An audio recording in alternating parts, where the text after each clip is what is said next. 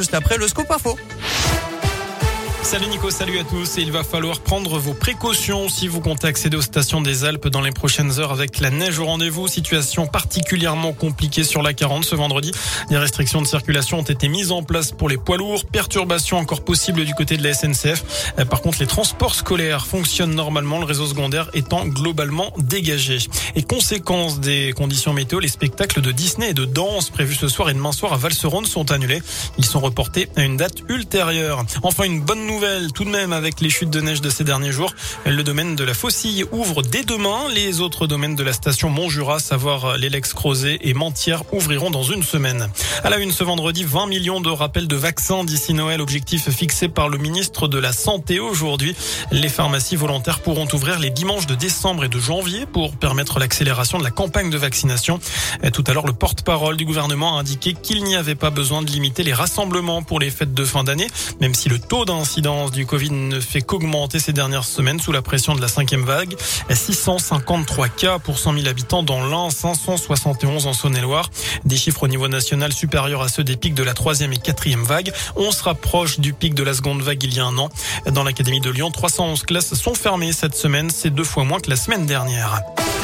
Dans le reste de l'actu, Yannick Agnel, la tête sous l'eau, l'ancien nageur double médaillé d'or aux Jeux Olympiques de Londres en 2012 a vu sa garde à vue prolongée dans une affaire de viol et agression sexuelle sur mineur de 15 ans. Les faits à 2016 à Mulhouse où Yannick Agnel était licencié. On passe au sport. La JL Bourg veut poursuivre sa marche en avant après s'être relancée en Eurocoupe mardi. Les Bressans se déplacent à Rouen ce soir à l'occasion de la 11e journée de championnat, la Jeep Elite. Euh, avec 5 victoires et 5 défaites depuis le début de la saison, les deux équipes sont au coude à coude au classement. La partie s'annonce donc serrée, c'est ce qu'explique Alexandre Chassant, le pivot Bressan.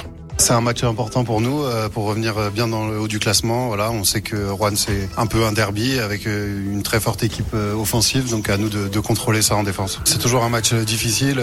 Rouen, de toute façon, que ce soit à l'extérieur ou à domicile, et on sait très bien que, que chez eux, voilà, il y a une grosse ambiance, une belle ferveur. Puis voilà, revenir dans, dans la course au play-off en championnat et rien n'est acquis. Hein.